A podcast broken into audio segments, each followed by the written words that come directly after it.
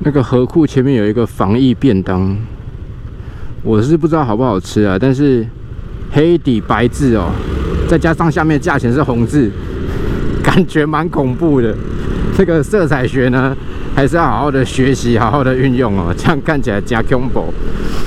好，那今天呢，不是要来跟大家聊防疫便当哦，是要来分享一下。哎，这边也是哎，黑底白字，新流行吗？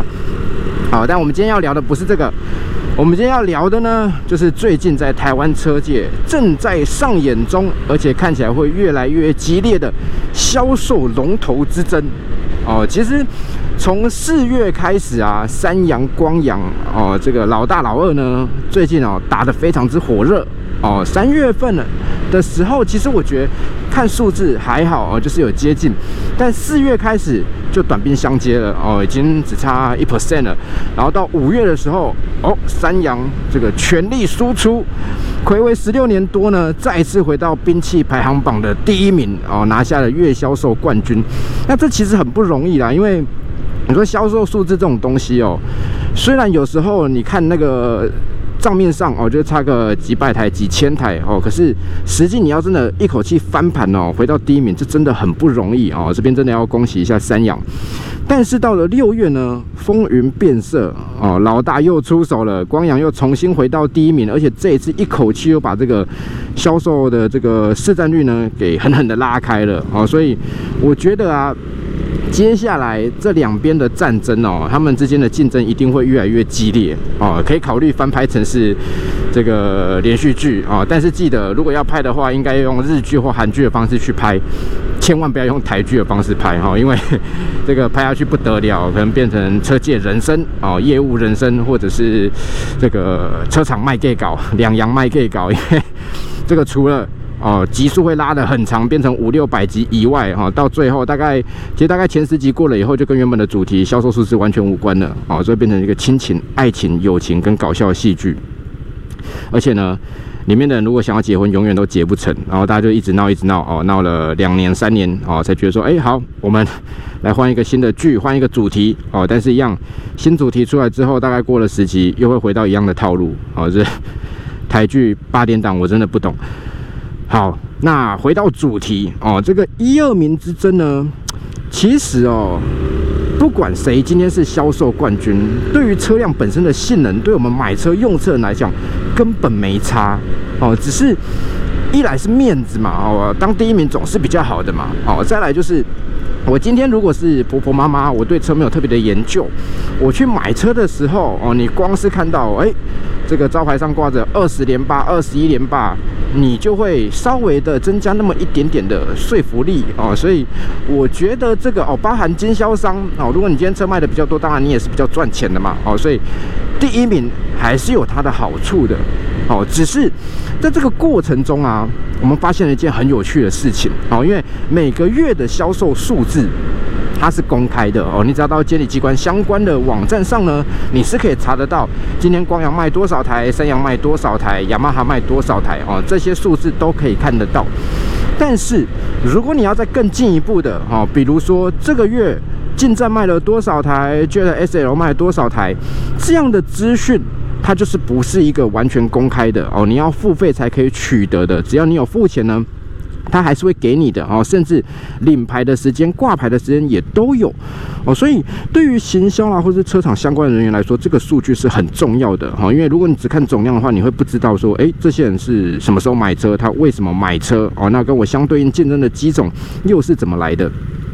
那这个部分呢，其实目前像小老婆哦，他们有在做 YouTube 的影片，也有做文字的报道哦。如果说你想了解，因为他们有付费取得资讯嘛，如果你想了解说这些车款到底卖的怎么样，车市是怎么变化的话呢，你可以去他们的网站看看哦。那另外 U Car 就是四轮的媒体，他们最近几个月也有做机车的销售的分析哦。如果你想看这些报道的话，都可以到这两个网站上面去看。那我们呢？虽然没有付费取得这样的资讯啊，但我们有朋友，有一些呃车厂人员呢，他们在拿这些资讯的时候会跟我们分享讨论一下。所以在这个讨论的过程中呢，我得知了一件很有趣的事情啊，就是在三阳、光阳他们这个守卫之争的前两个月里面呢，五月跟六月都出现了很特别的领牌时间跟领牌数字。哦，因为像这两个月来说，他们的卖出去的车大概就是一万多台。哦，但是你看数字上你会发现啊，很多车哦都是在月底的最后那几天交的。哦，在月底的时候，有时候当天可以冲到一个品牌卖一千多台。这超级不合理！你一个月累积下来，也不过就卖个一万多台而已。你现在来到月底，一天可以卖一千多台，那如果照这个比例推算回去，我们不要说一个月卖三四万台啦，至少两万台妥妥的吧？哦，但没有啊，就是很异常的，在最后几天就忽然飙高这个数字哦，所以我们可以很合理的去推断说，这两大车厂在争夺第一名的时候，都有使出传说中的秘技。冲领牌车，那什么叫领牌车呢？其实，呃，它的道理很简单啦，就是经销商或是店家，在客人来订车之前，他们就已经先下单买车，而且挂牌了哦。一般我们买车就是我到车行去跟老板说，哎，我想要什么车，然后车厂就会出车嘛，然后到店家你就去领牌，完成相关的作业，交给消费者，这个是正常的程序。那领牌车就是经销商他先买了哦，可能挂在经销商的名下，或者说特定的人士。的名下，那等到消消费者来店里要买车的时候，就跟你说：“哎，我有现车哦。”那这个时候，他就可以直接把这个车交给消费者。那你买到这个领牌车，基本上它跟全新车是一模一样的哦，不会有差。这个在四轮也有哦，只是如果你要买这样的车啊，它有一个最大好处就是。通常会便宜一点哦，因为这个虽然说是全新车，但是它毕竟已经过户一次了嘛，而且这样的车它没有办法跟市面上一些促销啦、分期专案给通用哦。通常这个之间会产生一个小小的价差，因为大家也不希望说，哎呦，不好意思啊，大家也不希望说这个车就囤在家里卖不出去嘛，所以通常会减个几千块来卖哦。那想要捡便宜的话，可以去考虑看看领牌车哈。只是我要提醒大家，如果你真的要买，有几件事情要注意。首先，就跟我刚刚所说的一样。因为它已经是领过牌的哦，它没有办法比照当下的促销啦，或是分期专案去做哦，因为这些促销专案它针对的是全新的车，你要去订的嘛哦，所以这个部分是不能使用的。那你就要自己去算算看，这样子一来一往之间，到底是新车优惠比较便宜，还是领牌车的折价会比较便宜哦？这个自己要先去算。我是不觉得会差很多啦哈，但是有些人可能买了车，哎，发过了一两个月，发现说，哎，有这个优惠我没用到哦，心里会很干。那为了避免这种情绪上的落差呢，最好最简单的方式就是买之前先做过功课，先试算一下。那再来就是保固的部分呢，通常领牌车，因为毕竟也是经销商是店家出的车嘛，不会有太大的落差哦，但是一样。在买车的时候，先问清楚哦，因为有些他可能是以领牌时间去算，那有些呢是交到你手上去算哦。这个问清楚，我相信不会太刁难啊，但一样了解才会知道自己的权益在哪里。那再来就是，呃，因为这一些车啊，他们交车以后。会有跟你出厂的时间上会有落差。哦，你可能今年二月的买的领牌车，但它是在去年年底的时候出的，那这个你在骑在使用也不会有问题。哦，只是说当有一天你要脱手了，你要卖车的时候，它可能就会多出一年。哦，因为你明明上可能就只差一两个礼拜一两个月哦，但是因为这个车是去年就出厂就领牌了，所以当你要贩售的时候，它就是以出厂那个年份来计算哦，所以这个也要注意一下。那当然，如果你是长期持有的话，以摩托车来讲，我觉得不会差太多了。这个在汽车可能会差比较多，尤其是你可能开了四五年你就想要换的人哦，会有比较明显的问题出现啊。所以这个部分呢，如果你要买领牌车，记得再次的做确认。OK，那聊完领牌车之后呢，我们再回到这个龙头之争来看看。呃，其实，哎呦，哦，刚刚是。错误的示范哦，其实我刚好瞄一下，我觉得那台车应该的距离是可以的，但我不知道为什么它贴那么近靠过来啊，这个还是该刹车要早点刹车。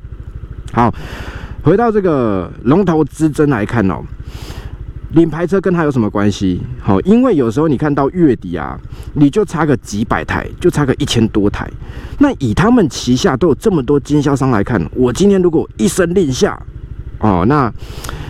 每家经销商每个店家哦，大家就多买个一台摆着，诶，那瞬间就是一千多台、两千多台了，对不对？那这样的情况之下，可能在年底结算啊，在月底结算的时候，数字就会出现落差，排名也会不一样哦，所以看得出来。这两个月，不管是三阳还是光阳哦，都希望透过这样的方式呢，来抢得第一名。好，那你可能会很好奇，啊，刚刚我们一开始不是说了，谁是第一名，对于消费者量根本没差嘛？哦，可是我觉得啊，今天当你长期都是老大，你都是第一名的时候，你当然不会想输嘛。哦，那平常距离也已经拉开了，我也不需要去做这个领牌车的动作。但是当对手威胁到我、靠近到我的时候，我先不讲他实质的效益如何，你一定会被经销商靠背。然后说，哎，怎么公司怎么经营的啊？为什么现在从第一名掉到第二名了？你还是会想去巩固一下你的位置吧？好，所以这是第一点。那再来就是，当老二接近老大的时候，他也会想要搏一把哦，出口气啊！我今天总不能当万年老二吧？我也想要拿个冠军啊！哦，所以 这个部分呢。拼一下哦，这个心态是可以理解的。好，这边就出现了我们这个，哇哇，我这个好难理解啊。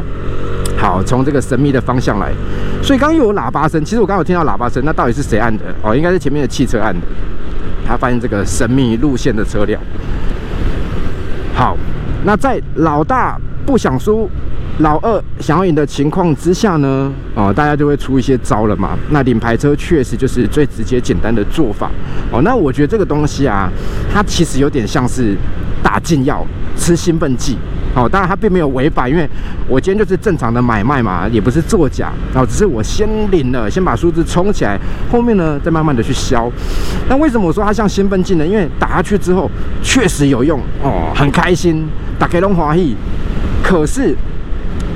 它会伤身哦，它不是先不求伤身，再来再讲这个效果哦，它是要直接的效果。至于后面会造成什么效益呢？好像不太重要，因为你要想哦，今天你先领了车之后哦，你可能会压缩到的是未来下个月、下下个月的人要买车，如果店家手上有领牌车，他是不是会先出清？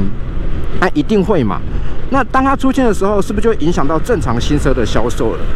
那未来这几个月，你所得到的数字啊，或者说你消费者来上门之后，你所卖的车辆，其实它就会失准了。那对于你未来的行销判断，还有整个市场的走向来讲啊，我觉得都不是一件好事哦。因为我记得，像三洋在更换经营团队的时候，现在董事长上任呢，他就有强调说，我们要把这个库存管理给做好哦。有一些领牌车啦，哦，之前库存摆在那边的。你都要把它消掉，然后接下来就是正常的贩售。短期之内，你看数字，你会觉得哇，好惨哦，那个销售数字怎么掉那么多？但是长痛不如短痛，哦，把这个问题解决，一切都回到正常的营销模式的情况之下，你才整个公司才能够正常的去运作吧。哦，那经过了这几年，因为我觉得三亚现在能冲起来确实不简单啦。你看。从呃新团队接手之后，雾一百，然后到后面的这些机种，vivo 活力一二五、迪爵一二五，然后到比较高阶的 BT 系列，最近的 Jet SL 啦，哦新款的 DRG 等等，其实他们是有把比较一般款的车辆给做好。然后高阶款车辆又有话题又有性能哦，用这样方式慢慢的、慢慢的把原本一直掉在后面，其实有一段时间三阳都是万年老三哦，它打不过雅马哈，它是这样慢慢的、慢慢的把整个实力给累积起来，销售数字也成长起来，它的进步大家看得见哦。那现在它把这个能量堆叠起来以后呢，准备来争首位了哦，这个是我觉得蛮有趣、蛮好的一件事情啊。那光阳部分呢？你看它的销售数字，其实啊，主力在撑的就是 GP 一二五新名流哦，因为这两款车，很多人会说哇，你都做那种嗯，Monkey 耶，很多人都会说哦哦哦好啊，所以不转了吗？那很多人呢都会说，光阳都只出这种平价车哦，国民车不长进。可是你回到现实面来看，很多人他买车真的要的就是一个短勤的呃短程的通勤代步，我不需要买到很好的车啊，我甚至连一斤仪表都不用，表会动就好了，让我不要被拍超速就好了，然后车子骑起来哎有力舒服就够了，进阶功能我不需要。那既然这样的需求在，而且它价格其实可以控制在大部分人可以接受的情况之下，那其实也是好事啊。好，因为我记得很多年前，就是呃，光有一波那个奔腾 V2，它在热卖的时候啊，那时候工厂都要加三班来做哦，所以这并不是坏事，因为你让坐车的人哦，让你的员工有饭吃，有工作可以做，然后你让希望可以买到平价车，有车可以买，这 OK 啊。哦，只是。你这样子一直卖，而没有变更、没有更新的时候，它就是一个稳稳在变，它也不会再去做大幅的增加。那你在高阶车的部分，去年推出的 KRV，哇，这个气势如虹哦，但是后来诸多原因、诸多问题呢，现在它的这个热潮啊，也慢慢的退下来了哦，不是有那么有的话题性。然后再加上说，其实除了 KRV 之外，目前你看。在一五一五零这个集聚来讲，光阳没有什么有话题的车，没有特别吸引人的车。那一来一往之间，你跟三阳的距离本来就会拉近了哦。所以我觉得这两者之战呢是很有趣的，大家可以好好的期待的，看看光阳接下来还会出什么招。然后三阳呢会不会哦继续往死里打？他现在很能打嘛，你看他还有没有什么招可以出？哦，只是。当你要竞争这个第一名的时候，月冠军啊，坦白讲是不错啦，很值得高兴啊。哦，但是它这个就像例行赛一样，真正你要看的是季后赛，你要看是年度的销售冠军。你例行赛拿八十二胜没有用啊，你最后对不对？八十二胜亚军，这个还是会被人家说嘴的。所以呢，我们就看看接下来下半年两家。